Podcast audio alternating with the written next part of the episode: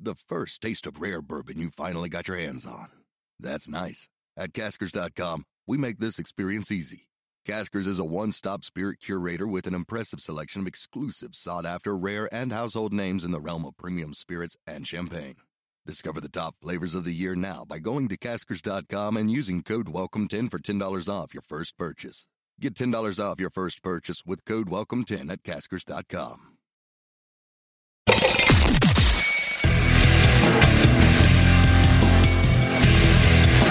This is Good Morning Liberty. Well, what is up, all of our liberty-loving friends? This is another fantastic episode of the Good Morning Liberty podcast. My name is Nate, not Nick Thurston, and across from me, right here in Nashville, Tennessee, is Charles Chuck Too Tall Stuck Thompson. That's right, except the problem is that we did bring a measuring tape. Jeff, not Paul, brought a measuring tape to Nashville with him. And 6'8 gate turned out to be real. And, yeah, it was a conspiracy theory. It was. But then it was proven. Yeah, I'm only 6'7" without shoes on. So, still second tallest libertarian. What you guys can't see is everyone's leaving right now because Charlie's not actually 6'8", but that's okay. Yeah. We are right here. I guess we should say, for people who just listen, that we are recording live right now with a studio audience. Studio audience, make a clap. There we go. All right, that's good. So we have a lot of our Patreon supporters here, and a lot of them made really long trips. A lot of them, I'm surprised their states even still let them leave and come back, especially going to Tennessee. That's very impressive. But I want to say thank you to everyone who is here. Yes. Okay. Thank you. This is our first time doing something live in quite a long time. I haven't played a live show with Charlie in quite some time now. Mm-hmm. So it's actually kind of weird that I can't hear myself in the headphones right now, to tell you the truth. It is. Yeah. It is. But we have Amanda. You want to quit? Amanda came from California, right? That's who far. Came from the furthest distance? I think it's Amanda. Yeah. What's the next furthest distance? We have Maryland. Rhode Island. Minnesota? Yeah. Minnesota? Okay. Yeah. Don't you know? Get your boots on. New Jersey. We have people from Murfreesboro. Right here. That's a long drive, depending on the traffic. Yeah, 24 is the worst. It is. Yeah. I always tell you guys. Ready for a personal story? I always tell Stephanie, this is so mean. I tell Stephanie, I'm like, 24 is the interstate that has the lowest IQ in all of Nashville. It is very true. And it's true. Yeah. I only say it because it's true. That's it. And because you're a racist. That's not true. But, okay. That's not true. I just think we need to get that out in the open. Yeah. We're doing a Dumb Bleep episode, by the way. Mm-hmm. If everyone's like, are they going to do an episode? Or are we just going to talk about stuff? We're just hanging out. Yeah. We're doing Dumb Bleep. We have a few Dumb Bleeps. And we're going to take some questions from the audience as well. That's right. And we have vetted all the questions, and they're going to be very nice and very easy to answer, so we won't have to worry about that at all. You guys have to Yeah. But as Nate mentioned, y'all, this is the Good Morning Liberty podcast, where we talk about life, liberty, and the pursuit of meaning, and a lot of dumb bleeps. And this is the 500th live episode. That has an asterisk next to it. Because it's 500th-ish and not episode. All of them were live. And for those of you not on Patreon, well, shame on you, because those in Patreon got to come hang out. They had the option to, and you didn't. So be a part of this potentially next year. We talked about maybe starting something. It was the Patreon group's idea, by the way. So it's possible next year we'll have another event. But to get the inside scoop, you need to go to patreon.com/Good Morning Liberty. I like it. I think they should do that. Clay's, I concur. Clay's not here live, so I can do ads. All the ads I want to. And Joe's not here, neither of them. So let's get going with the first dumb bleep. What do you think about that? Let's do it. I'll have you read this one real quick. It's from our very favorite Robert Reich, as I call him. Yeah, it's the third. This is my favorite. Yeah. This is my favorite shortest guy on the planet, I think. Mm-hmm. Yeah. You know? Yeah, exactly. All right, so Robert Reich, blue checkmark, by the way. This guy's a really smart economist, of course. He tweets out, the richest 1% of Americans dodge $175 billion in taxes every year. A lot of zeros there. Fund the IRS. Fund them because they're clearly out of money. They're underfunded. And stop enabling the real looting in America. Wait, now, doesn't that 1% include him? It definitely does. Yeah. So I highlighted the very special sentence or part of the sentence here at the bottom, which is the IRS is anyone not familiar with the IRS, this is an organization that can literally take money out of your bank account without your permission. Like, that's one of their main jobs. That's kind of what they do. Mm-hmm. And so they make sure that you pay whatever random amount of money, a bunch of politicians who also don't know a lot about economics probably, have decided that you owe, and then they can take that under threat of imprisonment if you don't give it to them. And you not giving them that money... That's called looting. Is looting. Just so you know, you not giving them that money is the real looting in America. You guys remember last year with all the protests, we had buildings on fire, a lot of looting. It was mostly peaceful, but that's the same thing as not letting the government take all your money. This is worse. Yeah. Yeah. Well, yeah, because this is the real looting. Yeah. Yeah. Okay.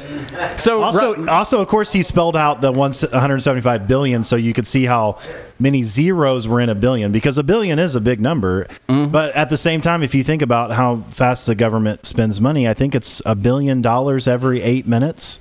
I don't know if that is accurate, but I know what you're feeling, and I could go with that if you want to. But give me the real numbers. I think it's something more. It's maybe 15 billion a day is what they're is what Let's they're go spending. With last year. Is that what right? is 6 trillion divided by 12 Someone months. Give us a number crunch on that. Yeah. Maybe 6 trillion. Is that what they spent, or was it? Yeah. The government would Weekends spend. Also. Let's say they would spend this in 2 to 3 months. That's how long it would fund the less government. Than that, though. Okay, less a than month. That. Yeah. A lot. Too many. Yeah. Too many to count. Yeah. 16 and a half billion a day.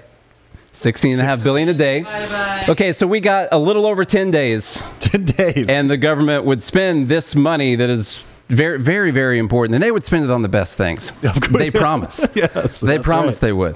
Okay. Anyone have any questions or comments about that? Anyone? Spend it on gain of function. Gain of function? Canceled. All right. Hey, how are we going to take the vote this time? Did you bring in the voting machines?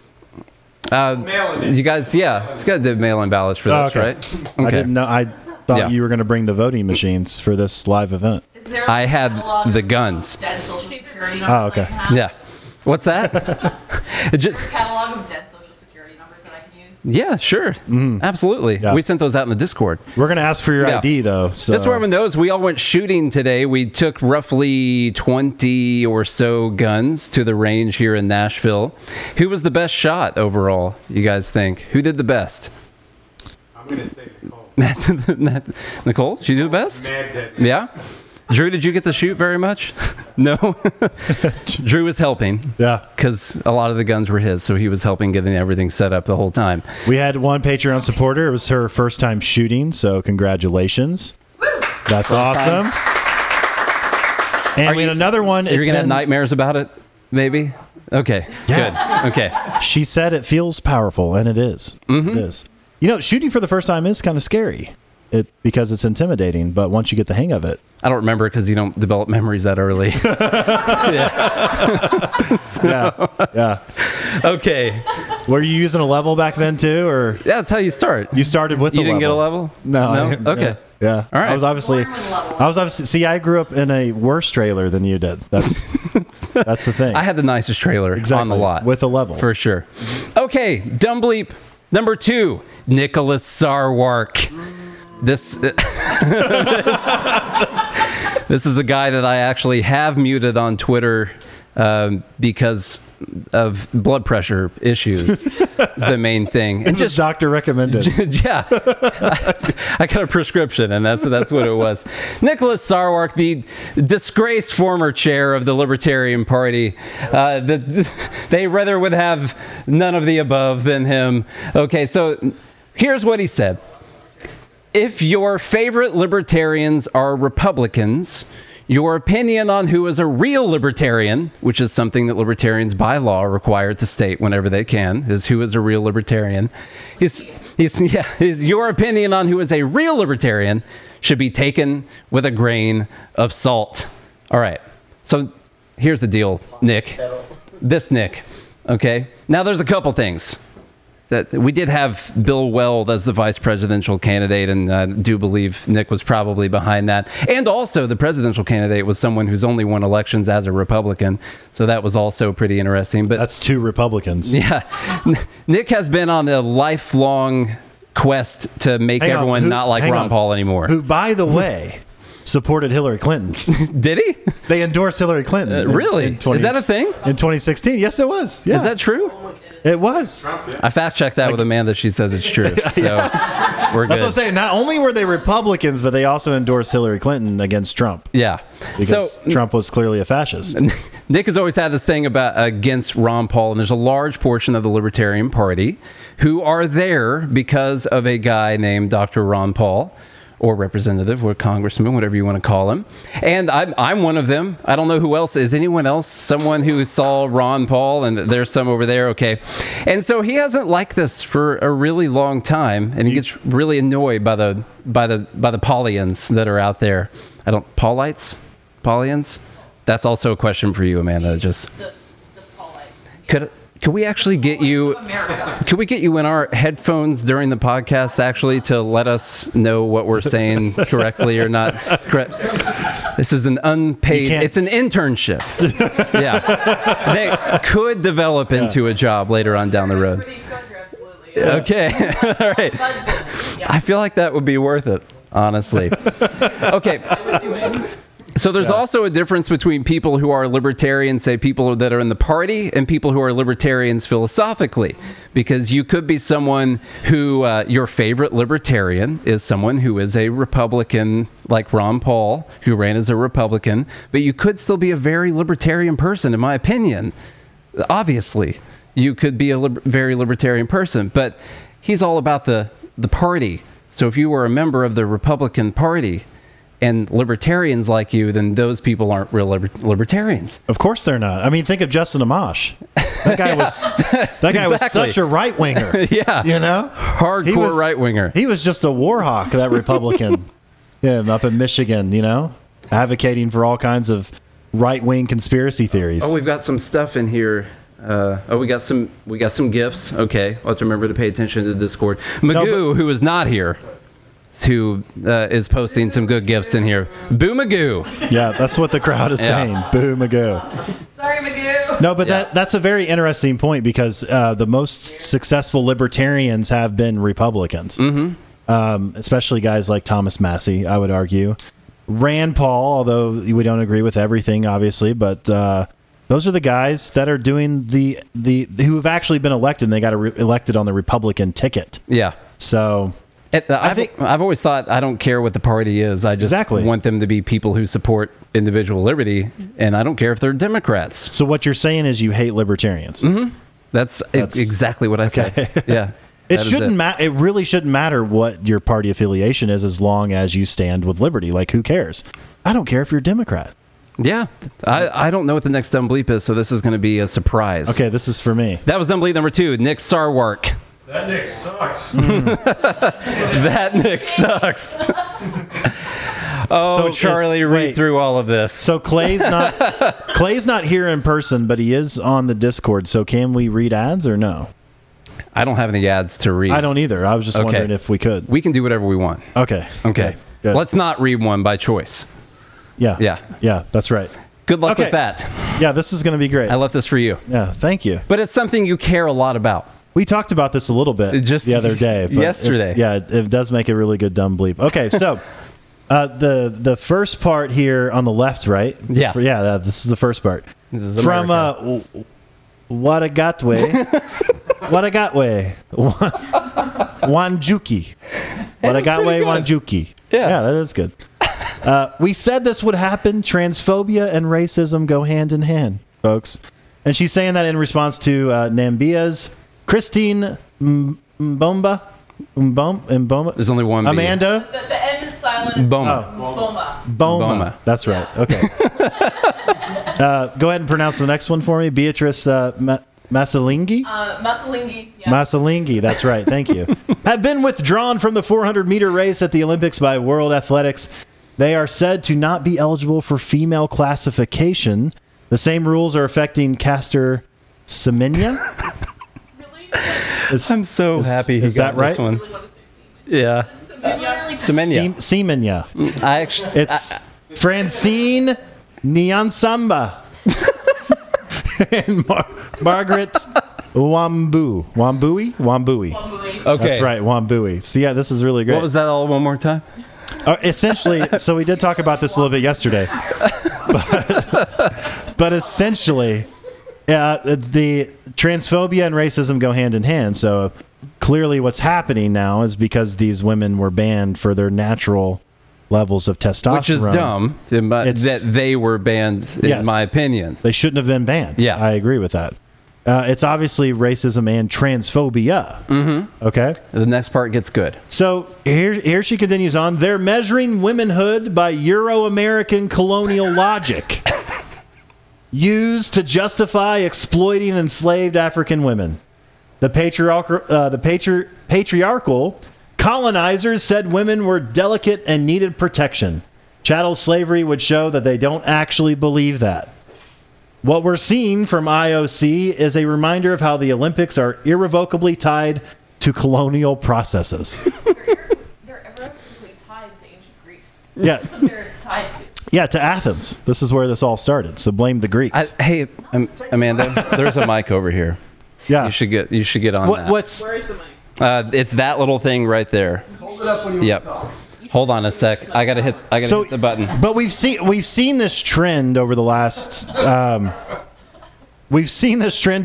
few years where anything that goes against, never mind what rules were set up, never mind how we got into this position, the what you have to blame it on is capitalism and the patriarchy and colonialism. Like you have to blame it on white America and all of its problems, not the fact that the Olympic Committee and the International Competition Committee decided in 2018 to arbitrarily set the level of testosterone for females.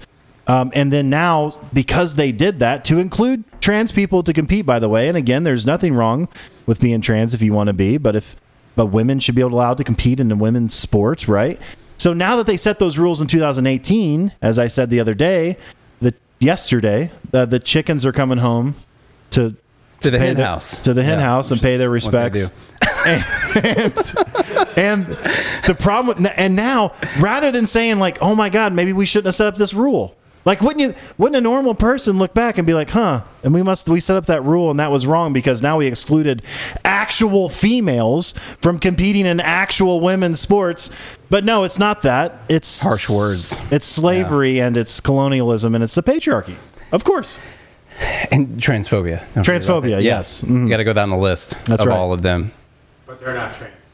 No, they're not biological women, and they are being kept out of the Olympics because of rules that were set up for allowing transgender women to compete in the women's competition. And I feel like there should be a little bit of common sense, but the issue is you can't do this because if they were to allow these two women to compete, then that would set off the trans whatever community.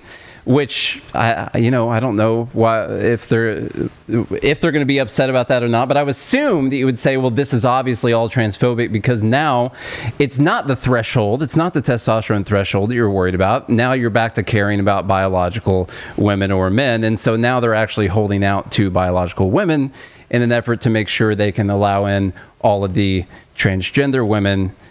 And not offend them, but you're going to hold out the women, and they're just going to be offended and held back. And it's really, really dicey situation. Did you all catch all that?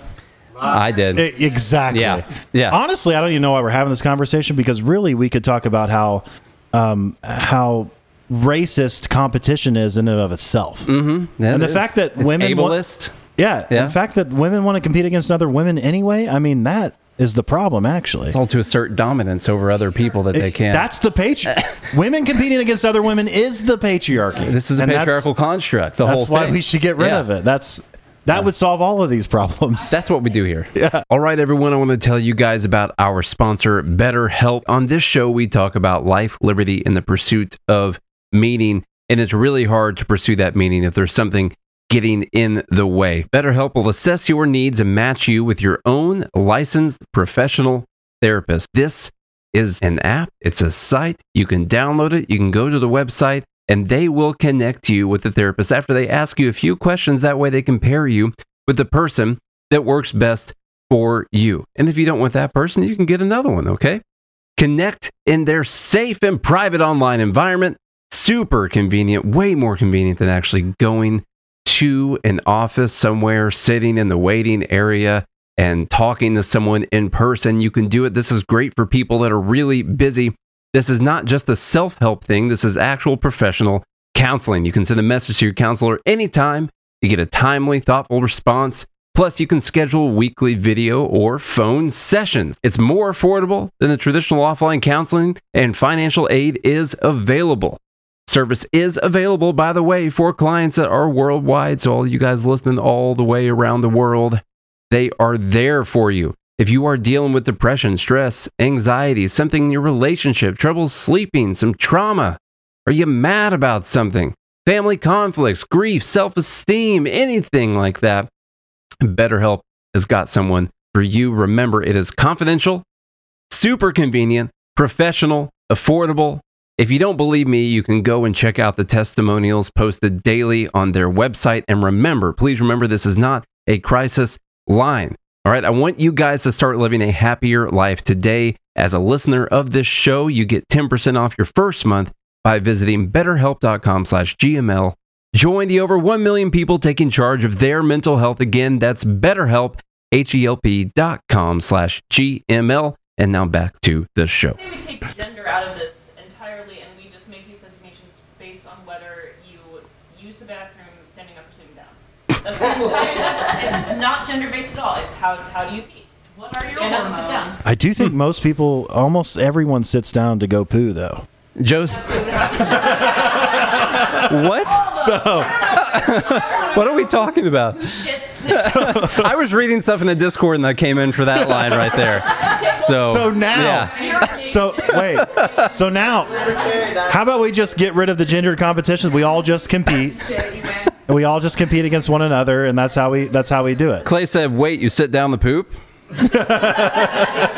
You're doing it wrong.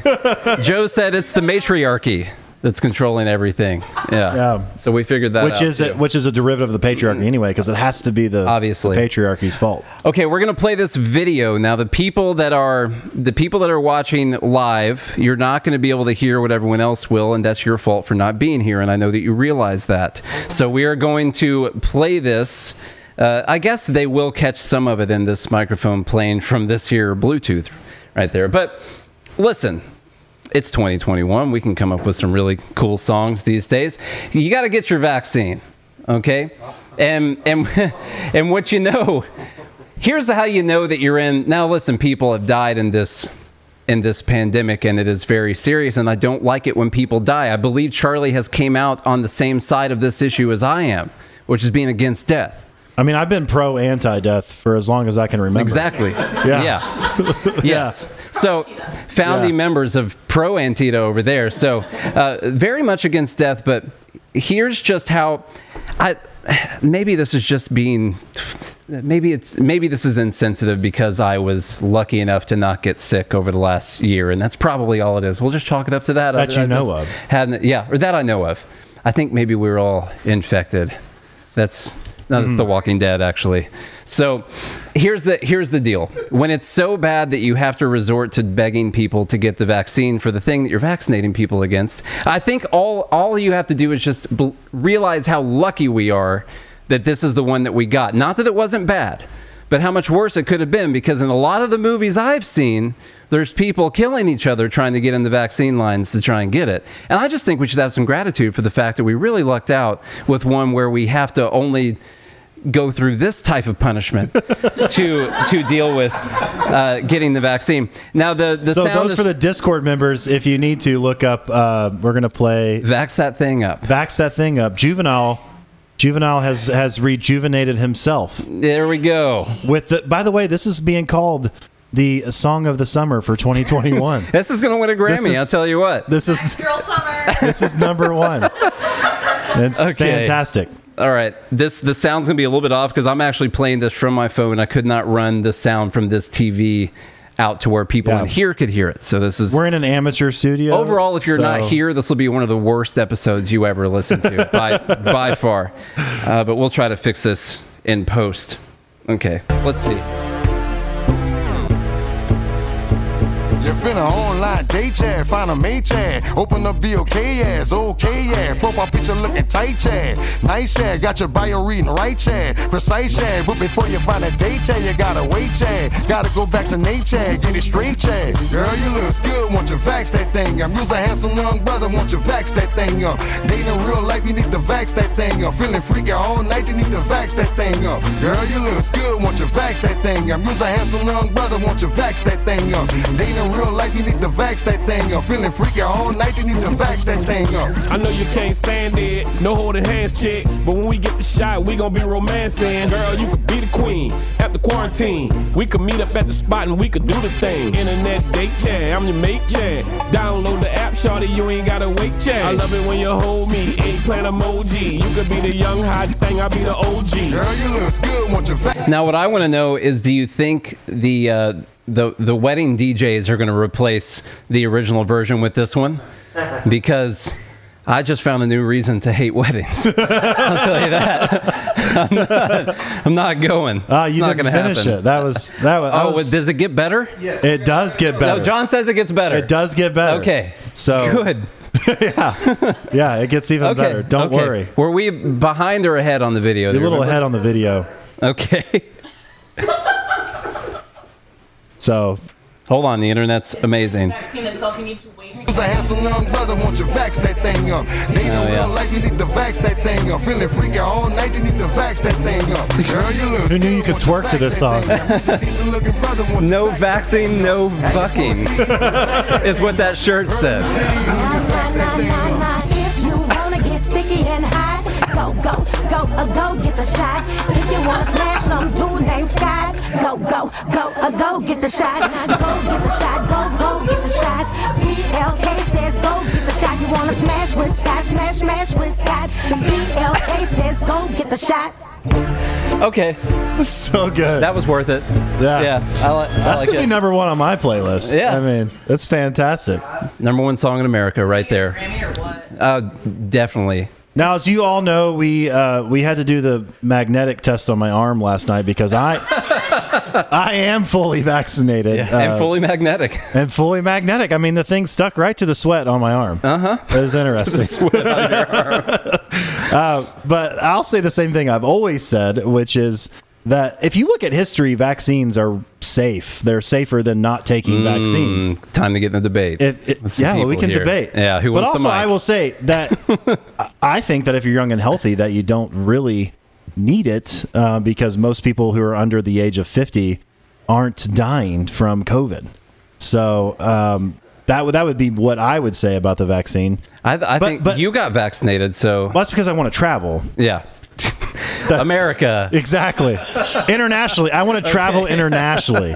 And so to travel internationally, I needed to be vaccinated. And again, over the long history of vaccines err on the side of safety. I mean, would you guys want polio or smallpox? Polio was actually on the That is true. One of those things where they came in while it was already coming down. Like, you never really know. The vehicle safety law. That is true. But so far, I haven't died, so here I am. And we have plenty of statistical data on the amount of time since you got it. Yeah, exactly. I don't know. I heard about all those people dying, and I don't. Well, listen, vaccines. But you bring up a good point. I will probably end up getting it more than likely. You get the point. You get the point, though, of this dumb bleep, which is the fact that we have a disease that is so scary that Juvenile has to make a song to go tell people to get vaccinated against a disease that is so scary. Yeah, I just think it deserves gratitude for our generation's plague or pandemic or whatever it is. That's all. Just a little bit of gratitude. Mm-hmm. We kind of lucked out just a little bit. Thanks, China, for not making it worse. All right. Okay. Yeah. So that was dumb belief number 4. That was number 4. Okay, so Libertarian Party of Tennessee has been sending us a lot of stuff, and this conversation. Hey, hang on. We have a new user that I haven't seen in Discord. Nunchuck. They've been here before. Really? Yes. So I'm not paying attention then. Yeah. Yeah. That's accurate. This is my bad, Nunchuck.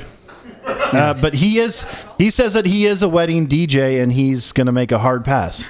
Okay. So he's going to play the original Juvenile. It's his funeral. He's not going to get any more requests. That's right. Okay. Libertarian Party of Tennessee been sending this over. Thank you, Libertarian Party of Tennessee, for sending this. And thank you for not being offended by all the terrible things that we talk about the Libertarian Party all the time. Because it doesn't mean it for the entire party as a whole. And from what I can tell, they talk about a lot of good stuff. Now, we talked a little bit about libertarianism. You guys know anything about libertarianism? Maybe we can have some people tell us about that in here, because we wouldn't know, because my favorites are Republican. So there's no way that I'm going to know. Well, he was a libertarian in 1988. Yeah, that's true. Yeah. Okay. So they were talking back and forth with this Matthew Bond person, and this is a continuation of the conversation from last week, because they are doubling down on the fact that slavery throughout history, apparently, but mostly in the 1800s, was a result of our libertarian country that we had. And once they ended libertarianism, they ended slavery at the same time. Okay, so here's LPTN says, slavery is not libertarian. How many times do I have to tell you this? I can hear the frustration. Matthew says, not this one right here, but the Matthew that's on the Twitter. Libertarianism sanctifies private property. Enslavement is dependent on considering people as property, which the USA and their libertarian governments in the 18th and 19th centuries did. Also, all people throughout history until the end of slavery had slavery in there, not just the USA in the 18th and 19th century. I do think that we should mention that as well. All societies, except for maybe a couple that I don't know about, had slavery, but we're the only ones apparently that matters. I think libertarianism is very comfortable with the ethic of the CSA. Amanda, what's CSA stand for? Where are we here? Do you know what this is? The CSA. What is that? I don't know. I know. I think they meant TSA. Chattel. What is it? Confederate States of America. Okay. All right, here we go. I was going to say chattel slavery of America. Yeah. That was a test. We just weeded out a couple people who didn't need to be here, you know, that we just wanted to know if they knew what that meant. Yeah. And it's the Confederate States of America. Is that a tattoo on your arm over there? No. Okay. Making sure. Just kidding. All right. Libertarian Party of Tennessee says, I will say this one more time, and I'm going to stop replying. Slavery is not libertarian. That's accurate. You can move the goalposts all you want, but we sanctify private property when all parties consent. Does that sound like slavery? That is an important point as well. He said earlier, libertarianism sanctifies private property. Enslavement is dependent on considering people as property. Okay. Those people also under libertarianism would also be able to sanctify private property, and you would not be able to hurt people or take their stuff. That would be one major part of libertarianism, is that you cannot take away the liberties of another individual who is not aggressed upon you first. There's a little thing called the NAP, okay, non-aggression principle. And so if they have not aggressed, then you're not going to aggress against them. So there's no way that libertarianism allows for slavery. I think that most libertarians, the real ones anyway, can agree with this. In my opinion, the real one was a joke. Just so you know. Okay.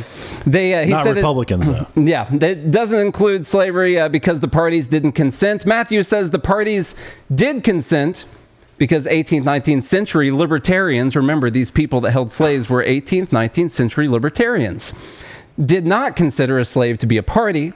It would be the same as asking your ox whether it wanted to plow. Okay. We ended slavery in 1866. Then there was a 40-year transition as we matured past libertarianism. Okay. I feel like this Matt guy's like, man, libertarianism sounds really good. I need to find something wrong with it. Yeah. Oh, they are for slavery. I'll just make something up. Yeah, I'm just going to come up with the fact that they're for slavery. Just because slavery existed, I think there's a couple things here. Not only is the other party not consenting, but they were treated as not human, which of course is wrong because they clearly are human. I'm glad you got that out there. Yeah. Yeah. Because we were wondering. Oh, you were. Okay. Yeah. Just wanted to make sure. I'm glad that I have this microphone so I can say what I need to say. I feel like Amanda, I could tell Amanda, hold on a sec. Let me let you. Well, there's the detail here that the Libertarian Party was not even founded until 1971. So I'm not sure about what 18th and 19th century libertarians anyone was even talking about. However, they would not have been known to exist in their current form.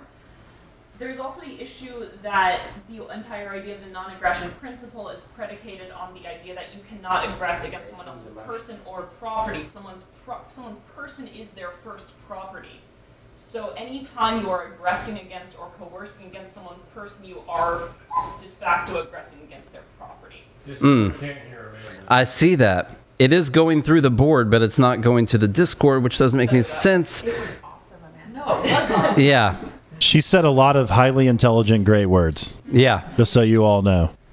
Honestly, I think she was trying to assert her intelligence dominance over us. Okay, and to add on, maybe sum up and add on to what Amanda was saying is that basically the first principle in property rights is that you own yourself. And so by taking slaves, you're transgressing against their self-ownership, which of course is not libertarianism. Yeah. So that I don't know where this Matt guy came from, but he needs He's in Nashville. He can't be that important. Matthew, we challenge you to a debate. Okay? Why are you afraid to debate? Why won't you debate Amanda? Matthew, you're obviously scared. At our soundboard, from what we hear in the Discord, we're wanting to keep women silent because it's not going out to the Discord. So that's clearly what's happening. It's showing we got some bars there. We have to do our part to keep up the patriarchal colonialism. Yeah, and if it's creating a glitch in the microphone while Amanda's talking, then you got to do what you got to do. Yeah. Why wouldn't it be going through to the... We can cut this out, by the way. I got nothing. Any ideas? No, not at all. Our mics are going through the soundboard, which is just going into my computer, which is going out to the Discord. And that mic is also going into the soundboard. And I see little bars on there saying it's going in there. Who says, have you tried unplugging it and then plugging it back in? We did. Yeah. We even tried resetting the board earlier. Yeah. And this is... This is unfortunate. Okay, so when people ask questions, which should be coming up because I don't think there's any more dumb bleeps because I cut most of them out so we could talk to everyone about stuff. Mm-hmm. So those were 5. We still need people to get their votes in. Get your votes in. Mm-hmm. 5 of them. The first one was Robert Reich III about the real looting of America. The second one was... The Olympics. The victimhood Olympics. Colonialism. Which is what we have. 3. No. Was back that backs up. Sarwark. Sarwark was 2. That's right. I was going to put numbers up on the slides, but I didn't. So, yeah. About Sarwark, which you made this morning, I think, is that he said that he would have voted for Dick Cheney if Dick Cheney were a libertarian. Yeah. So we definitely need to take advice from him with a grain of salt. Didn't Dave Smith get him with that one in his debate? Yeah, that was so good. He said he would try to get votes for Hitler. Honestly, that was so good. Honestly, I think we need to quit amplifying the guy is what all of us need to decide to do is not talk about him anymore. Just cut him off. Yeah, already took him out. Yeah. So. All right, so number 1 was... Robert Reich, the third. Number 2 was Sarwark. The former disgraced libertarian chair. Number 3. No, that was opposite. Wait, so number. Let's decide what the numbers are right now. As why don't you just go back through them? We have them right here. The backspace button. Backspace. Hold on. So we'll go back through the slides. We'll make sure we'll cut this out. It'll sound very pro. I hope you just put all this in here. It'll be perfect. So Robert Reich was number 1. Yeah. Was 1? Yes. No. Then Sarwark. Sarwark was 2. No. Then the Olympics. Victimhood Olympics was 3. Vax up was number 4. Vax that thing up was 4. Not in the slides. And then the people who held slaves were actually libertarians, and we got rid of slavery after we matured past libertarianism for number 5 right there. How are we going to do the votes? 5. Five. Voice vote. How many fingers? Can we do like? Oh yeah, just hold your. Can we do like the old school? What if someone's missing a finger? Can we do the old school like fingers? All in favor of number 1? Say aye. We do the crowd thing where people make the loudest one is the one that wins. All right, all in favor of dumb bleep number 1. Ooh, all in favor of dumb bleep number 2. This is hard. Woo. Got 1 vote. All in favor of dumb bleep number 3. All in favor of dumb bleep number 4. That was my personal favorite. That was Vax. And all in favor of dumb bleep number 5. Okay. All right. That was here. 1 was actually my favorite one. All right. Here. What about the online votes? The absentee ballots. What do we got? Do we? Yeah. Let's see. We're not counting absentee ballots. No, they counted like 3 times. Yeah. Amanda's drawing a hard line for everyone. Okay. It looks like in the group, number 5 says close second. A lot of number 2s coming through. That's the hatred for Nick Sarwark coming through right now. Clay said he put number 2 vote through the Dominion machine, and it came out as number 4. Yeah. Oh, my gosh. I would say 2 for the absentee ballots. A couple of 5s, though. So what does that? Oh, guess what?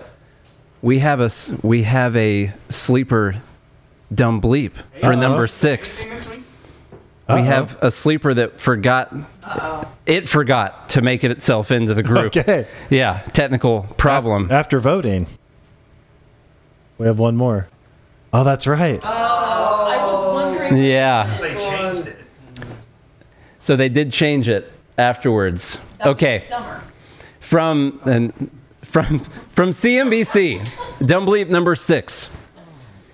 Inflation's silver lining, higher salaries. Something to look forward to, everyone. Higher salaries. And then the original title of the article was The Upside to Inflation, Rising Wages. That's right.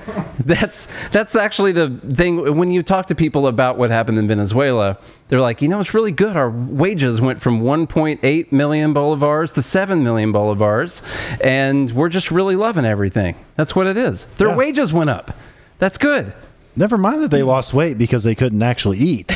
At least they were being paid a living wage. Yeah. I think we're finally going to hit that $15 an hour living minimum wage. Let me see if they... Okay, and so the other dumb bleep associated with... So here's the problem for... I know that everyone already knows this, but we got to mention what the actual problem is. Yes, as inflation goes up, wages will go up as well. But with more inflation, your purchasing power of those dollars will go down. For instance, to use Venezuela, which is obviously a case that is happening right now, they did raise that wage up to 7 million bolivars, but that is still not enough money to buy food in Venezuela. So their wages did go up. The salaries did go up in Venezuela. But if you lose purchasing power with that money, then it doesn't matter if it goes up because it's still not enough to buy the goods that you need. Like right now, we see prices going up on a lot of stuff. And we do see some wages going up as well for people. But if the inflation outpaces the growth of the wages, then even though you're making more money, it might not mean that you can buy as much stuff as you could beforehand. Right, because who cares if your wages go up 1,000% if inflation is increasing at 20,000%? Yes. You're in the hole. So you're like, I make $100,000 a year and milk costs $100. And people, I hate the, well, I don't hate. I dislike the, maybe I do. Everyone was like, well, that's not going to happen in America. Really? Like, we don't think that economics is just not going to happen in America because it's America. It very well could happen. And we're seeing the highest in consumer inflation prices since, guess what, 2008. And there's nothing holding it back from going higher. Here's the dumber bleep of the situation. Of number 6. This article got a lot of heat, got retweeted quite a bit. They ghost edited the article, which happens quite a bit. They changed the article after it went viral for being so stupid. They were like, oh crap, we're going to make it on Dumb Bleep of the Week if we leave this out. We got to get this out of here before the executives called a meeting. Nick and Charlie are going to see this. We have to end this right now. And so here's what they changed it to. I don't have it to put on the screen, but the article is now... The title is now, It's Not Certain Rising Wages Will Be Enough to Outpace Inflation. That is the new title of the article. The same article. The same article, but they added in a couple new paragraphs about how people are making more money, but inflation that might actually outpace the rise in the wages. Hey, I mean... Yeah. Narrative until we're correct. Yeah. On the same article, the link that people have already shared all over the place. So you get the article out there with a really stupid title and you realize how dumb it is and you just edit the article. And that is a really crappy thing that, that people can do. We could... Hey, quiet. We're trying to record an episode. Kidding. Please, it's really good. Okay. All right. Hey, but I would say kudos for at least changing the article and realizing how dumb they were. They should have deleted that article and then written an apology letter. Yeah. That's what they should have done. The unfortunate thing is that when they changed the article, the upshot is that people aren't increasing wages enough to keep up with inflation. So of course. It's about the evil capitalists. Mm-hmm. Mm-hmm. It's really funny seeing as I don't think business owners can regulate centralized inflation. Last no. Checked, you can't do a helicopter drop if you're a mom and pop store. You can if you're Jeff Bezos, though. He could helicopter money all over the place. He can actually space drop money to everyone. That would be wonderful. That's true. No, I mean, it's really crappy that they changed it. They did realize what was wrong with it, and they did shift the blame on this. They took it from something that they were trying to mention was, oh, hey, the government's screwing up the purchasing power of your money, but you're getting paid more money, so actually don't worry about the inflation so much because you're getting paid more money. They realized how dumb that was, and they said, actually, inflation's bad, but the evil corporations aren't raising your wages enough to keep up with how the government is destroying our currency, but it's the corporation's fault for not raising the wages enough to not deal with the destruction of the currency. That was a recap of what Amanda said for everyone listening, just in case that microphone is not working. Much like it's transphobia and colonial America and racism, and not the fact that the International Competition Committee instituted a rule in 2018. Yeah.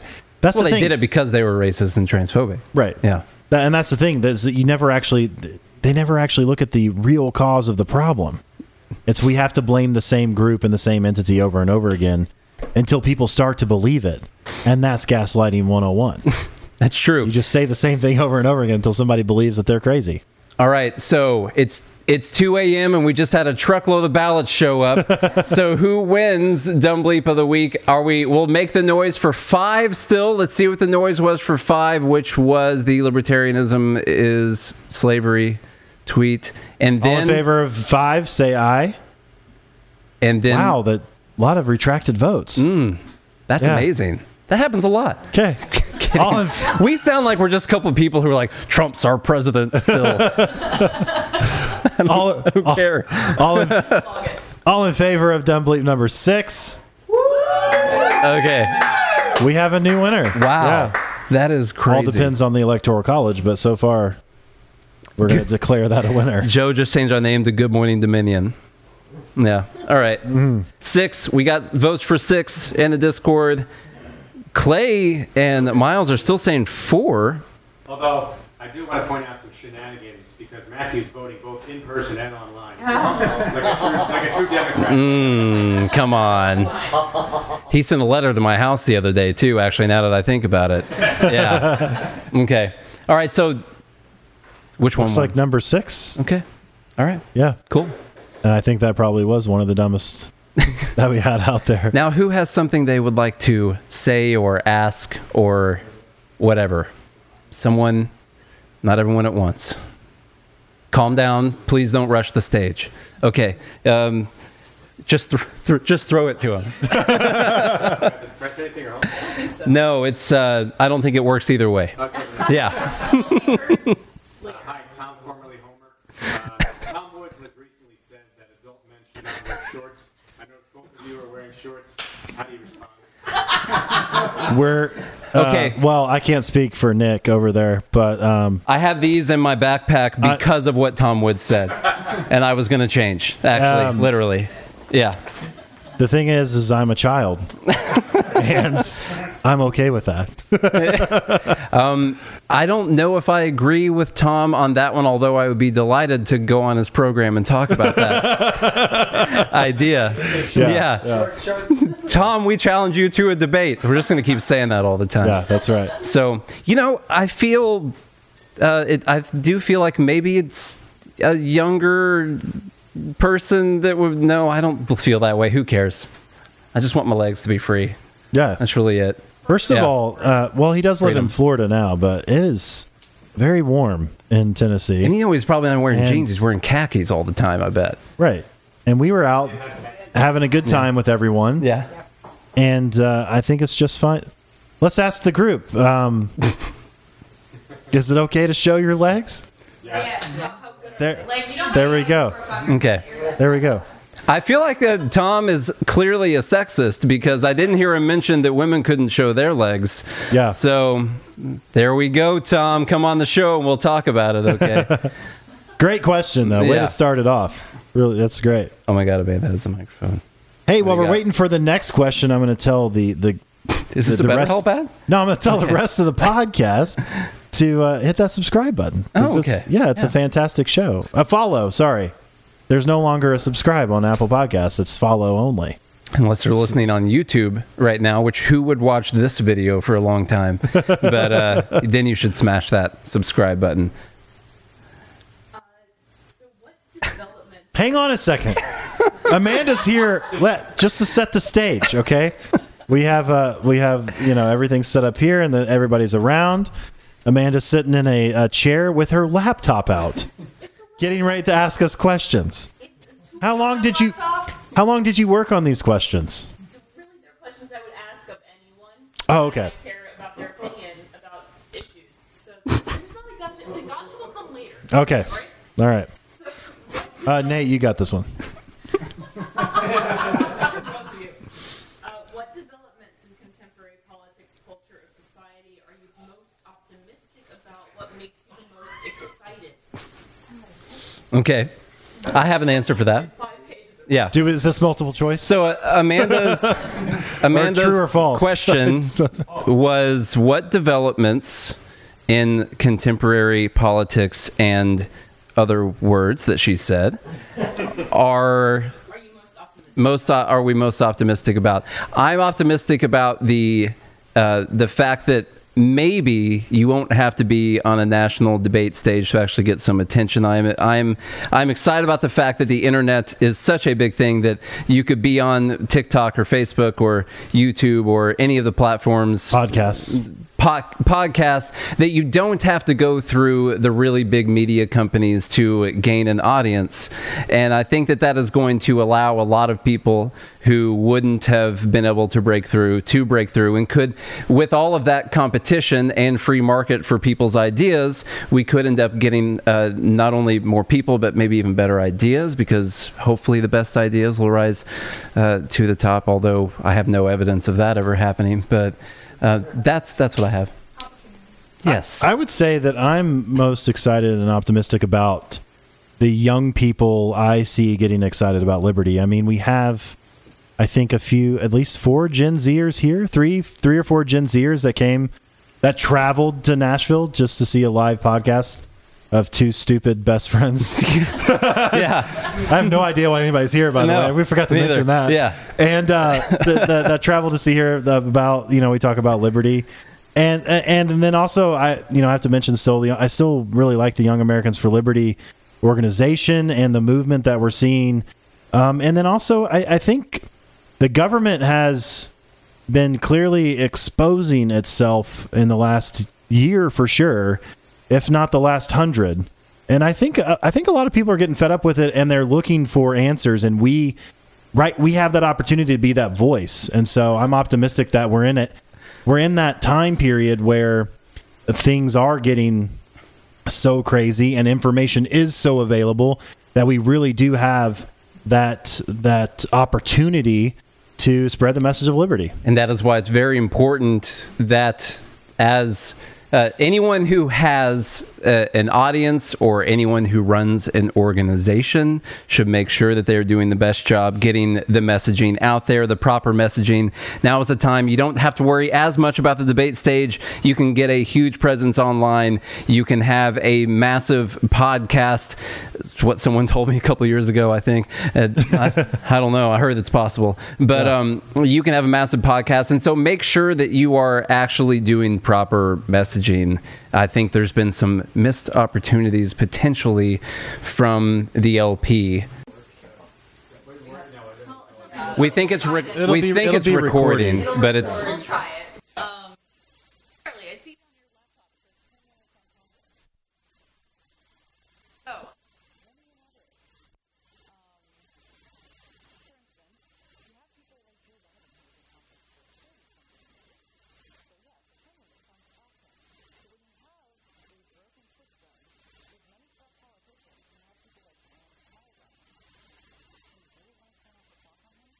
All right, so Nicole's question is, she said, Charlie, I see you have term limits for Congress sticker on your laptop. And although Joe Biden's been in for 42 years, and of course, like, we would love to have term limits on him, but somebody like Rand Paul, we would want him running again. That's her question. And the greatest part about this question is, that's not my laptop. So, Nate? That's my other laptop. Yeah. Yeah. Okay. That was really good. I actually completely agree with what you just said. I put that sticker on there because someone gave it to me while we were at a conference, and I wanted to be nice. Yeah. Nick, look, if you guys don't know Nate personally, he does get... Yeah. I thought maybe he'd come on the show sometime. I don't remember who it was. No, that point is... I completely agree with that. We have Ron Paul in Congress for a long time. We have Rand Paul that has been there for a while. And he said he supports term limits and would not run again. And I hope he actually doesn't follow through with that, because I want him to say. And the idea with term limits is that when you have the politicians that are in the pockets of the corporations, and they're going to stay in there because they can keep making money forever, and they're going to stay in the pockets of the corporations, and they're going to keep putting out all these regulations that help just a few of them. And that what you should do is you could make term limits, and that would decrease the incentive for people to want to get in the Congress so they could make these lucrative 40-year careers off of making money by passing laws that just help a few people out. And the actual answer to that question is take away the power that the government has to control those corporations, and then you won't have to worry about people getting in power and getting paid off by all of them, because then there would be no power for those people to buy. Because if someone couldn't control the entire economy, then why would you give them money to control the economy for you? They don't even have that power. And so that would be the actual answer. Term limits is ignoring the real root of the problem. It's just a band-aid, in my opinion. Yeah. So we actually agree on that, but I'm glad that I randomly put that there. But this one I find interesting because it would be a rule for the government, much like there are term limits for the president now, which there weren't before. And that was after some people on Twitter could argue one of the greatest presidents of all time. FDR, despite his Chinese internment camps, he's... And the Japanese ones, too. Japanese internment camps. He was, a long-standing... What, he went three and a half terms? What he was in, right? So they put term limits. So to me, it'd be like a rule on the government. So I could go both ways on this one, if that were my laptop, but it's not. To me, the rule says, okay, we're going to keep allowing the Congress people to run the economy and to be bought off, but we're only going to allow them to be bought off for 12 years or for however many years. So it ignores the actual problem, in my opinion. And I like to get down to the roots of the problems. The roots are where it's at. Yeah. Okay, so obviously I'm a young voter. And, in the public school system I was in, we were only ever exposed to the two-party system. So my question is, what would you want people my age to know? Like, if you could say anything to young voters, what would you say? So Livy is 19, and she asked the question for her age. She's a young voter. And in school, through the public school system, she only learned about the two-party system, Republicans and Democrats. And so what would we want the young ones to learn about? If you think that the situation we're in right now is not the best and it should be a lot better, that those two parties have been in control of everything this entire time. And that I don't think that, well, just at least for the last 120 years. Yeah. So pretty much the entire time, especially since major changes in the government and the economy overall. Those two parties, in my opinion, are just both people who want power over other people, but they want themselves to have power, and they think that what their ideas are the best things. And I don't know if that makes any sense. It's not that the Republicans really want a smaller government. What have we ever seen about Republicans actually wanting the smaller government? The budget grows regardless. The debt grows regardless. Republicans, maybe you get a little bit more war, but that's changed up a little bit in the last little bit too. Trump didn't bomb any new countries. Mm-hmm. That's a win.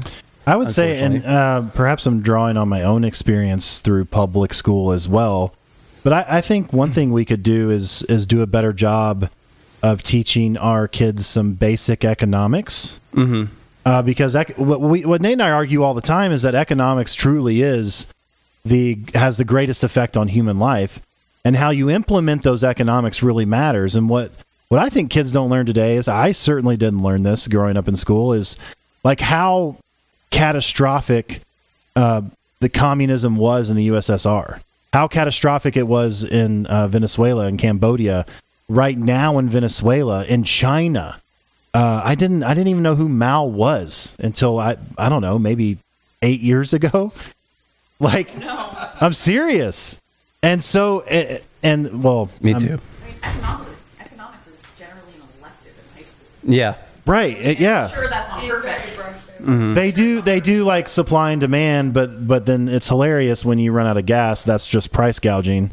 Or when you hike the price of gas, it's price gouging. We did learn about supply and demand when I was in high school, but when it actually is a time for supply and demand, then it's called price gouging. Yeah, when there is a low supply and a high demand, which I heard in high school makes prices go up, when that actually causes prices to go up, we call that price gouging. Price gouging is just supply and demand that we don't like. We like it when it goes in our favor, like gas was really cheap last year because people weren't driving all over the country, and we can talk about the pipeline stuff and whatever, but it really had a lack of demand for everything, so the price is really cheap. That was supply and demand that we like. We were price gouging the oil companies. Yeah. We were price gouging the gas stations last year by making them charge the lowest price that they possibly could. And you mentioned communism and Mao. Well, because everyone hears about Hitler. Yeah. Like we did a whole thing on Hitler when I was in school. I'm sure you did as well. But you don't really hear much about Stalin or Mao or like the economic systems that brought the greatest catastrophes to the 20th century. And so, and I think that that's something that not only, well, it's something that was so real, but it doesn't have the same effect.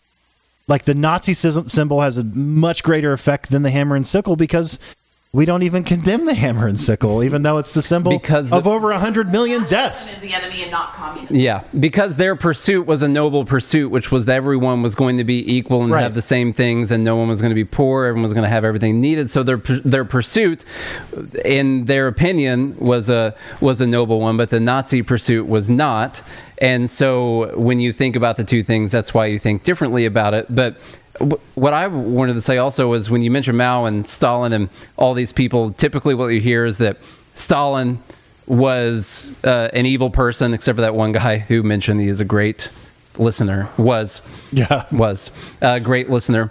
Mao was just a bad guy, and all these other, Pol Pot, terrible dude. And what's important to note is those people were terrible, but it was the fact that they had the power that they had that it is the reason it mattered so much that they were terrible. And if they wouldn't have had all of that power over all of those, all over the economy and over the people, then having a terrible person in power that's bad. But if they can't murder millions of people or cause starvation, then that's not quite as bad. And it's not that Stalin was so evil that he wanted to starve everyone, and that's why it went terribly. And if it weren't for that, then it would have been amazing. The other important part to realize is that a government can't manage at that time 24 million different products. What do we charge for these? Where do we ship them? How do we produce all of these things? Just think about the government actually managing the specific numbers of each one of those things that had to be produced. And the truth is, it doesn't matter who got in control of that. It was going to go terribly, and people were going to starve. And so we could blame it on Stalin or Mao or whoever, but really whoever was running the thing, it was going to go terribly, and millions of people were going to starve because a central planning body cannot manage that much at one time. Okay, they can't even get all the $60,000 tents in San Francisco right now. You know, I don't want them running whether or not I'm going to have food today. Well, there's so many levels you can go in this conversation too, like individualism versus collectivism, and so many different routes that you can take. But I just don't think they do a good job in the public school of. Really basic economics, I think, would be the start. Mm-hmm. Because a lot of stuff a lot of people continuously learn throughout their life. And so maybe when you're 14, some of that stuff is a little too deep. But at the same time, I think if we had a better understanding of economics, because we have a lot of people making economic decisions that don't have any understanding of economics at all. That's a pretty crazy thing. Yeah. She has a degree in economics, okay? Yeah, yeah. AOC has a degree.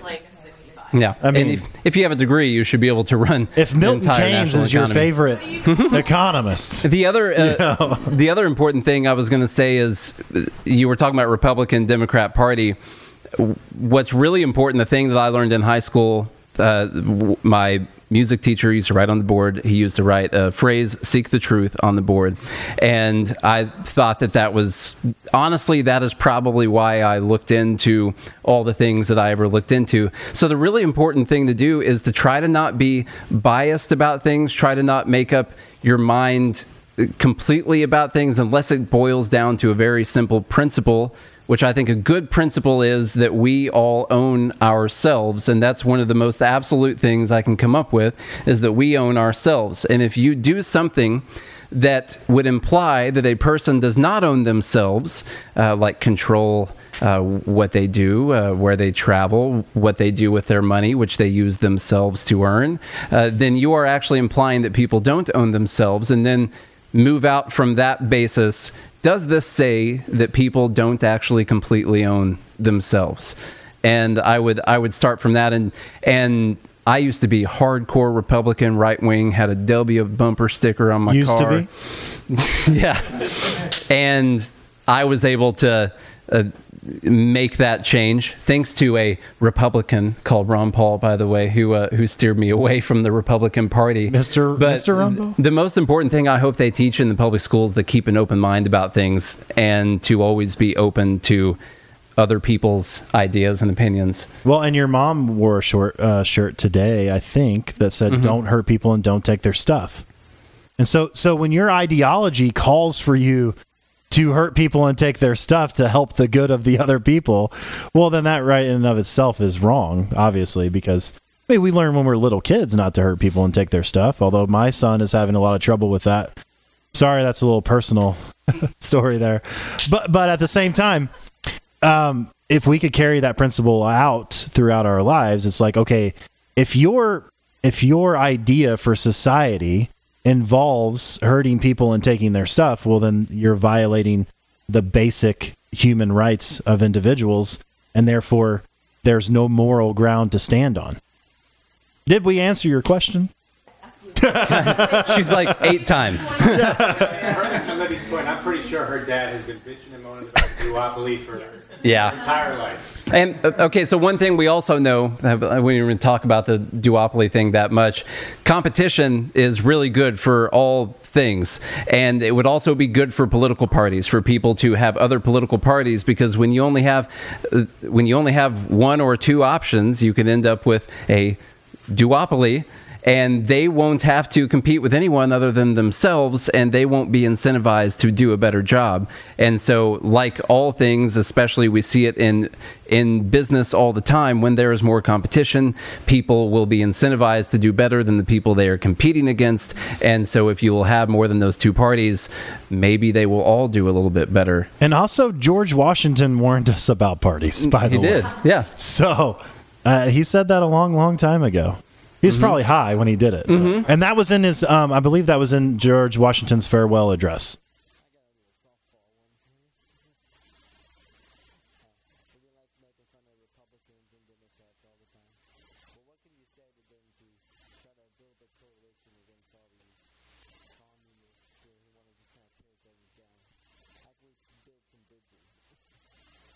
So Matt asked the question, we make fun of the left and the right all the time, but what can we do to build bridges and kind of turn a new leaf, in essence, to draw those people to the liberty side, to individualism? Is it to draw them towards us, or to work with them when we can, or or is that part of the answer you might be? I think instead of making fun of them, what can we do to move the needle?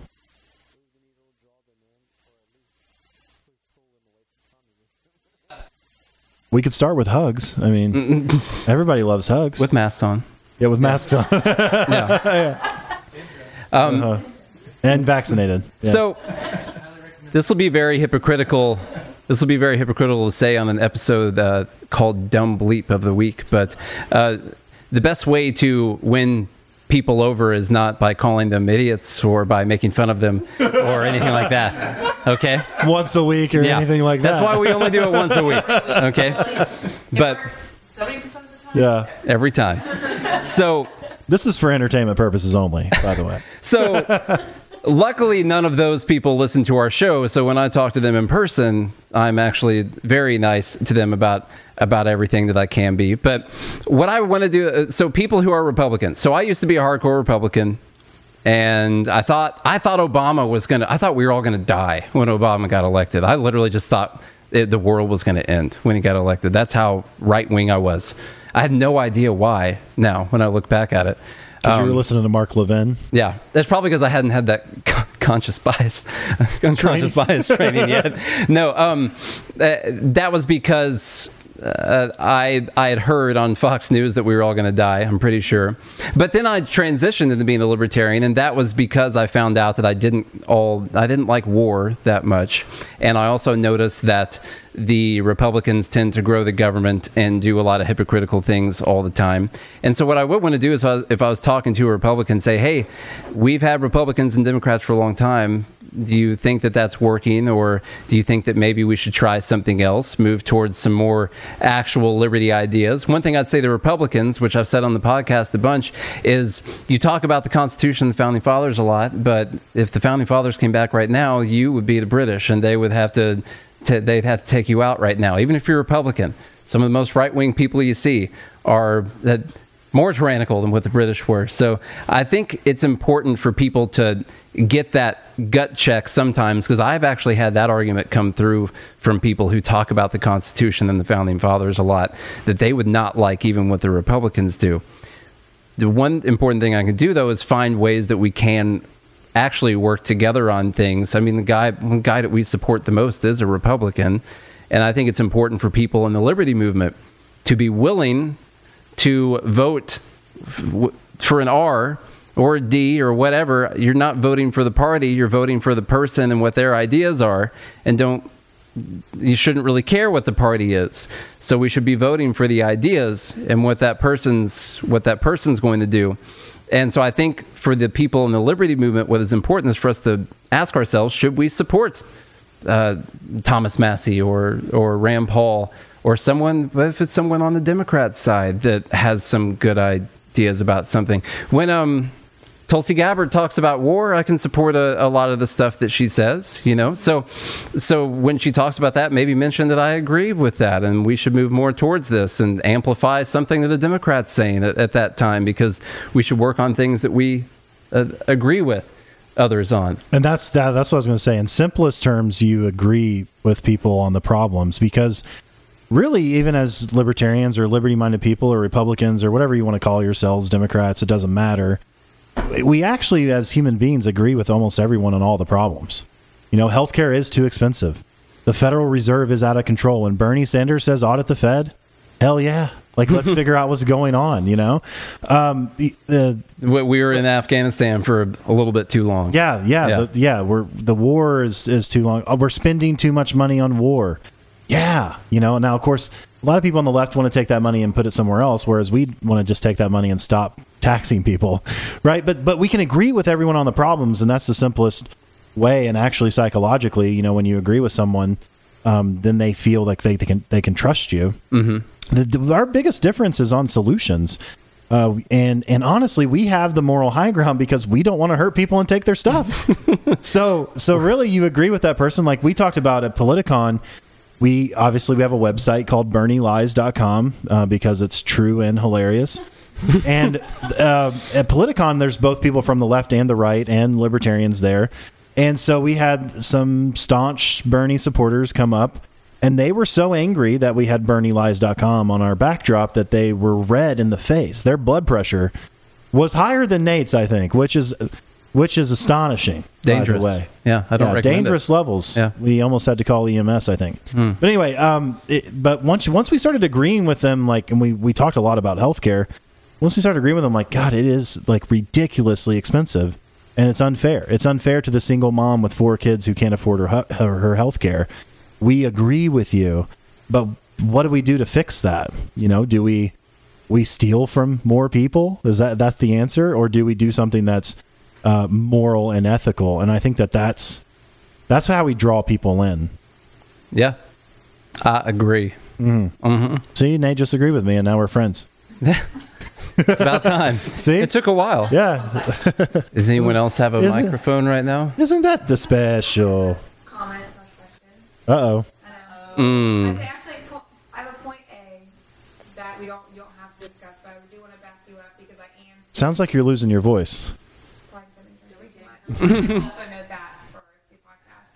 But point A, I back you up, and I'm actually fearful about the anti-COVID vaccines. I do understand people's fear because this is a very different development, and how we've seen an impact in the previous anti-vaxxer movement, and how we had essentially had eradicated polio and measles, and then an anti-vax movement and start progressing those things back.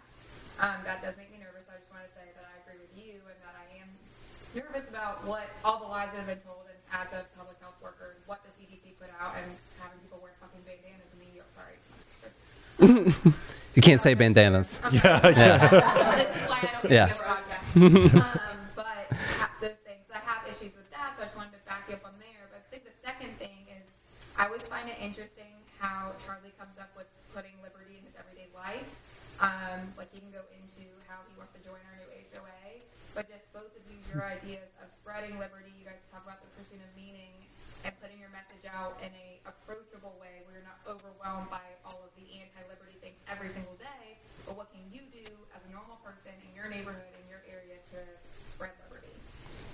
That's more what my talking point. Yeah. So what can people do? What are some actionable steps? Mm-hmm. Stephanie, my fiance, asked a great question, which is, well, first of all, she said that she agrees with let's get that out there real quick. Yeah. She's backing us up a little bit on the how anti-vaxxers have kind of reintroduced measles and some other things back into the population, and basically the history that vaccines are safe, more safe than they are not safe. And then the second point was, what are some actionable steps that everyday people can do to forward liberty?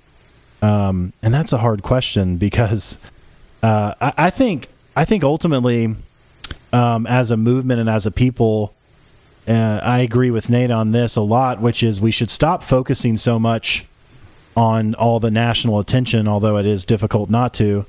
And there are real things that you can do locally. As Stephanie mentioned, which is HOAs or your city council or being the mayor of a tiny town that has 1,200 people or whatever it is. I know I have a friend of mine.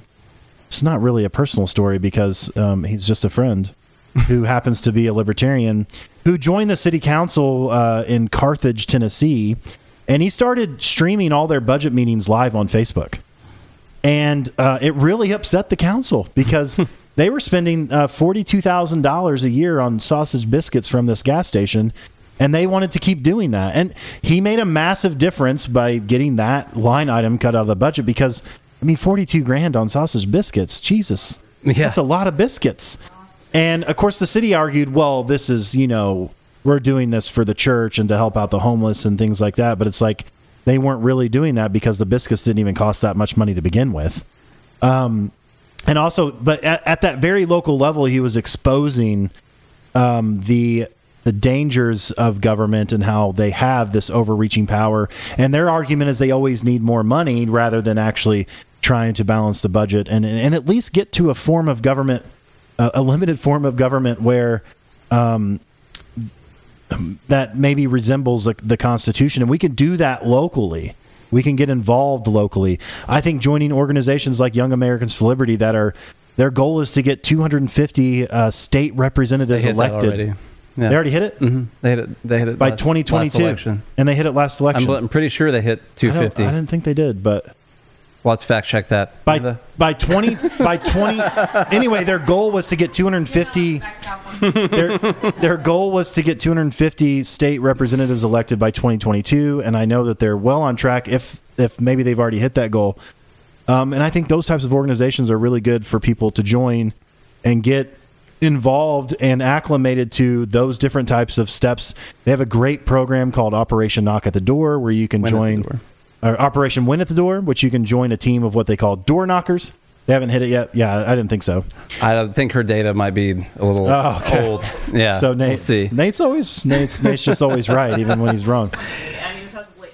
Yeah. So you can join like Operation Win at the Door, which they have door knockers where they actually pay you $2,000 a month just to walk around your neighborhood and knock on doors and try to get somebody who is liberty-minded elected to the state legislature where you can actually affect real change. I mean, right now we have states like Tennessee and Missouri and Texas and other places that are passing quote unquote constitutional carry. Kentucky was a big one.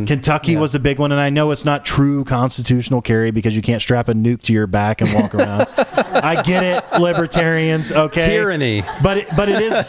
But is it better than where we were before? And that answer's yes, because before you had to get a license just to conceal carry, and now as a law-abiding citizen, you can carry a weapon to protect yourself. And those types of things are real, and they impact people's lives, and they save lives. There are it's really hard to keep data on crimes that don't happen. Right? Like we only see the data on the crimes that do happen, but I think there is an organization trying to do something like that, but ultimately we know concealed carry protects more lives than it hurts.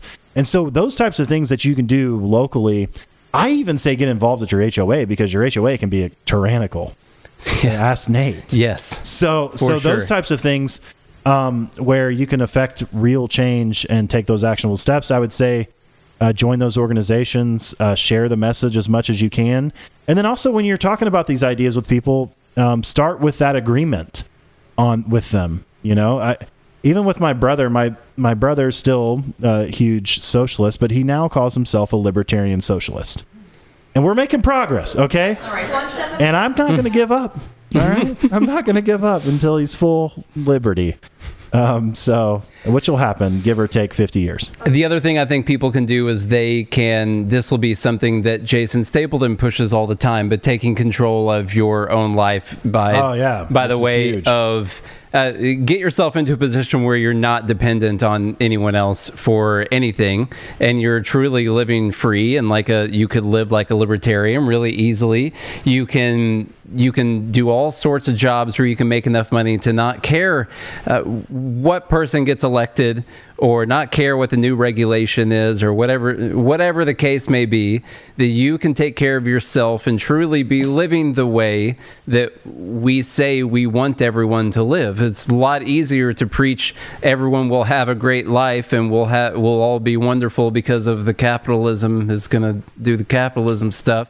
But it's even better to preach that message when you've actually achieved peak capitalism. Well, it's also, I think, love him or hate him, that's the great Jordan Peterson message, and I think it's why it's resonating with everyone, which is clean up your own room first, right? Take personal responsibility. If you're, let's say you're afraid to talk to somebody, or you don't want to run for office, or you don't want to get involved with those types of things, well, clean up your own life. And I think if everyone does that, how far would we go, right? If everyone cleaned their own room, so to speak, as Jordan Peterson would put it. So personal responsibility is huge.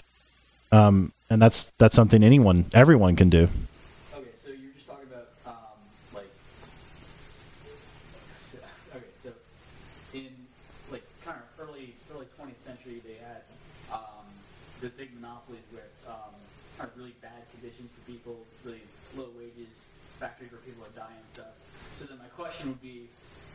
How do you kind of reconcile the dangers of unregulated capitalism with the ideas of liberty? And how do those work together to make it better than that? Great question. Can I ask a question first before you answer this? Can I ask you a question back? What was their alternative? Yeah. Yeah. What was their, so I think the biggest question for this is, what is the alternative to working in factories and dying? And in 1900 or the early 20th century, the alternative was starving to death trying to grow food. But the thing would be, does that mean that the terrible working conditions are acceptable? No. Were people taking advantage of them because they had no better options? And so what I would say is, first off, we do have to look at what they came from. The fact that people worked in factories and they were worked hard, it was hot in there, and some of them died. Also, the way that people worked before there were the factories, they had to work really hard, and some of them died. And the life expectancy at that time was still in the early 50s or late 40s, even at that time. So you were going to work really hard your entire life and then die at that point in time, and that had always been the case. And before those factories, before the industrialization, you would have been working on farms, or you would have been doing some type of manual labor, more than likely. Statistically, that's what you would have been doing, and there were still people dying doing that. And now those conditions might have been poor for people, but what did that come from, and what did it lead us to? And was that just a stepping stone on the way to the much better conditions that we have? And could they have avoided that? Air conditioning is something that human beings have lived 99 point something percent of their time without air conditioning, and having a really low quality of life overall. And so there wasn't air conditioning, or there were low safety standards.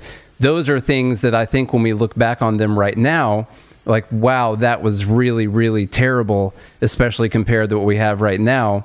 But at that time, those jobs might have actually been a whole lot better than what the alternatives were for what those people were doing. And so one thing I don't want to do is take how we live our lives right now with all the things that we have, and then look back on people and say that they were doing something wrong because the air conditioning had just been invented. Maybe at that time, I don't even know how long it was, how long we had it at that time. So the only thing I can do when it comes to a hard situation like that, without going into whether or not all those people were actually monopolies or not, is what could I do?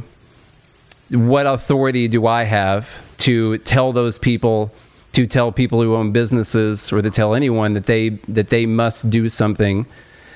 And I don't really have any authority to do that.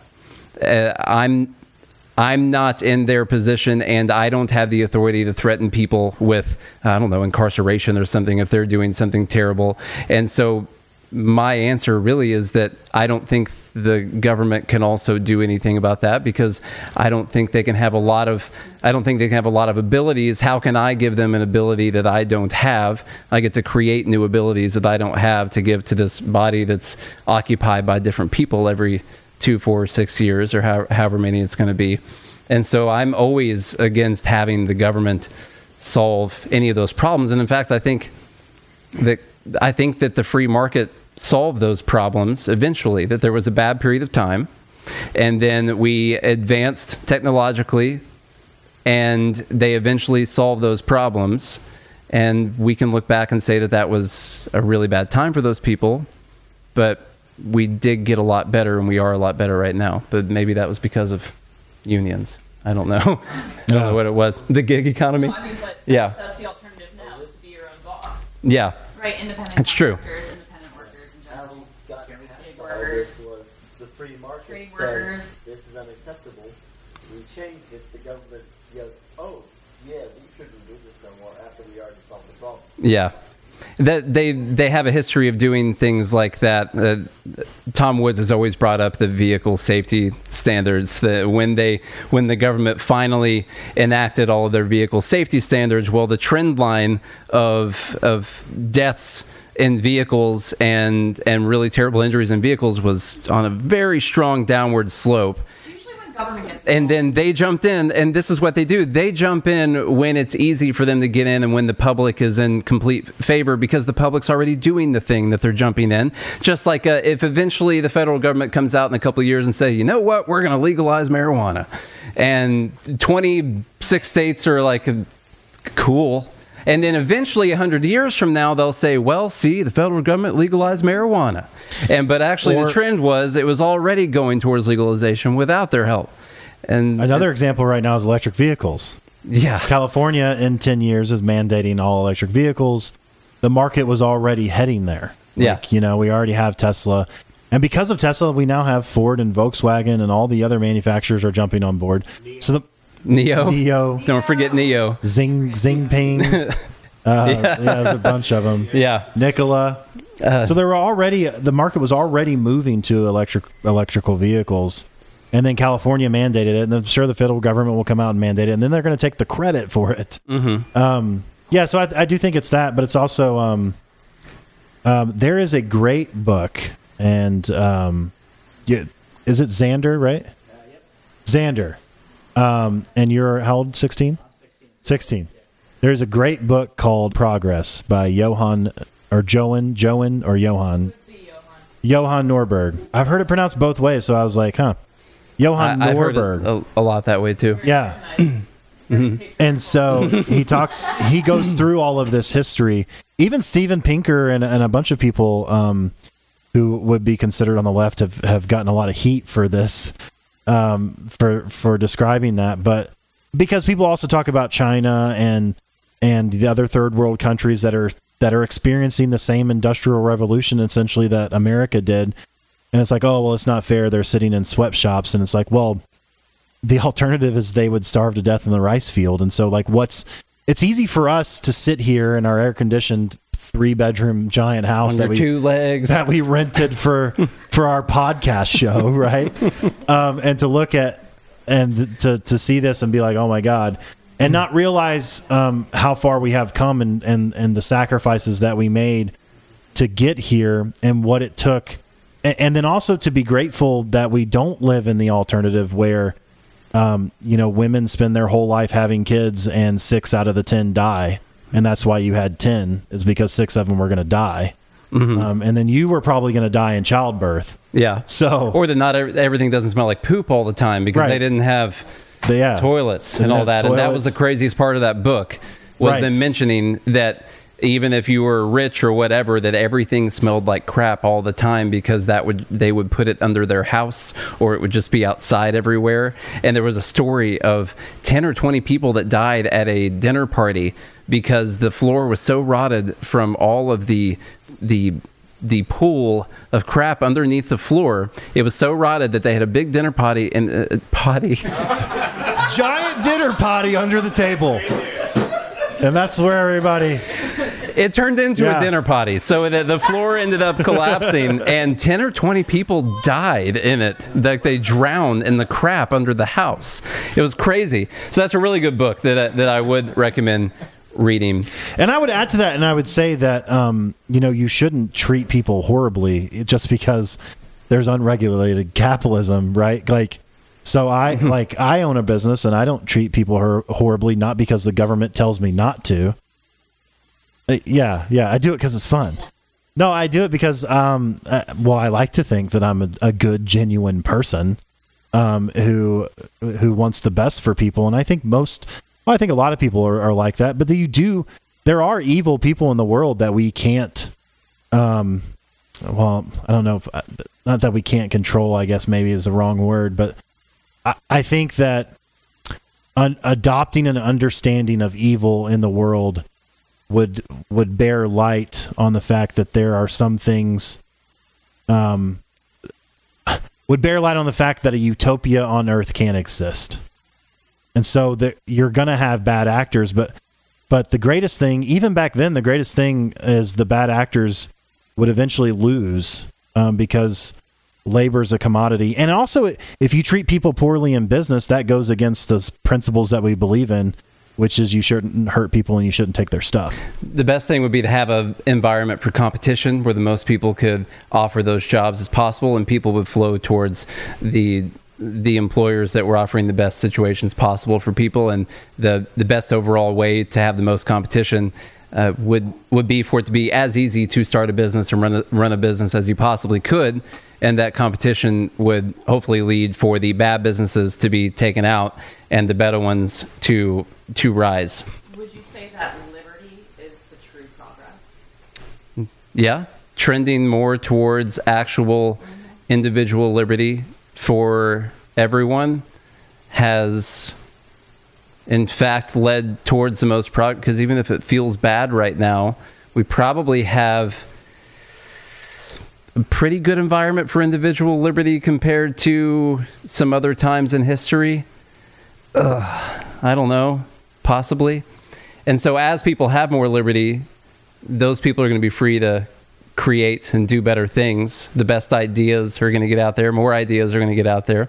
That's one thing I love about Elon Musk sending internet around the entire world, is that there are so many people out there who are going to have such great ideas, and you could find 50 more Elon Musks in Africa after he puts the internet in Africa for people who were never going to have a chance of doing anything other than looking for food and water the next day, that they could actually have a chance at working and growing their lives and maybe getting their ideas out there to people.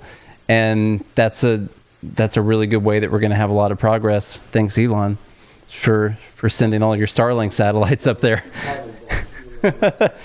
Yeah. Yeah. Freedom for the level of the individual, I think, is the ultimate goal, which leads itself to freedom of economics, like free association, free trade, because everything else is coercion against the individual. And that history is shown to lead to death and destruction. So It's not going to be perfect. Nothing in this world's ever going to be perfect. You know, I think this is where I do this. You guys never see me do this off camera, but I do this when we hit time. Am I doing the regular outro? Please no. Go after yourself, San Diego. Yeah, that would be a pretty good one. Yeah. Yeah. Can we do Nashville instead? No, but I want to say thank you to everyone who's hanging out here with us tonight, who took all that time and all of the hard-earned money that it took to get here, whether it was gas in your car or in a plane or whatever it was. This is really, really cool to see that we just randomly started a podcast at one time with John back there, who's right there. Thanks, John. Might not have been able to start it if it weren't for all the equipment that he already had in his house, all of that capital that you had in all of that equipment for us to start this. That was good, and that's why he owns a lion's share of Good Morning Liberty. In that studio, in that studio that you bled in the walls. I did bleed in the walls of that studio. That's another personal story for after the podcast. But no, it's true. It's really cool. We do thank each and every one of you for being here. This was a lot of fun. It was awesome. So maybe we will do it next year. I don't know. We'll have to see. Only if Maurice is coming. Okay, yeah. That's Maurice, the stipulation. We missed you, man. Yeah, and Magoo as well. Okay, but Magoo kind of hurt us a little bit. He said he might be here as recent as yesterday. He said he might be here today, and then he canceled. And I'm a little upset. Yeah. You know, I'm kind of sad. All right. I've had time to cope with Maurice not being here also. So I don't know.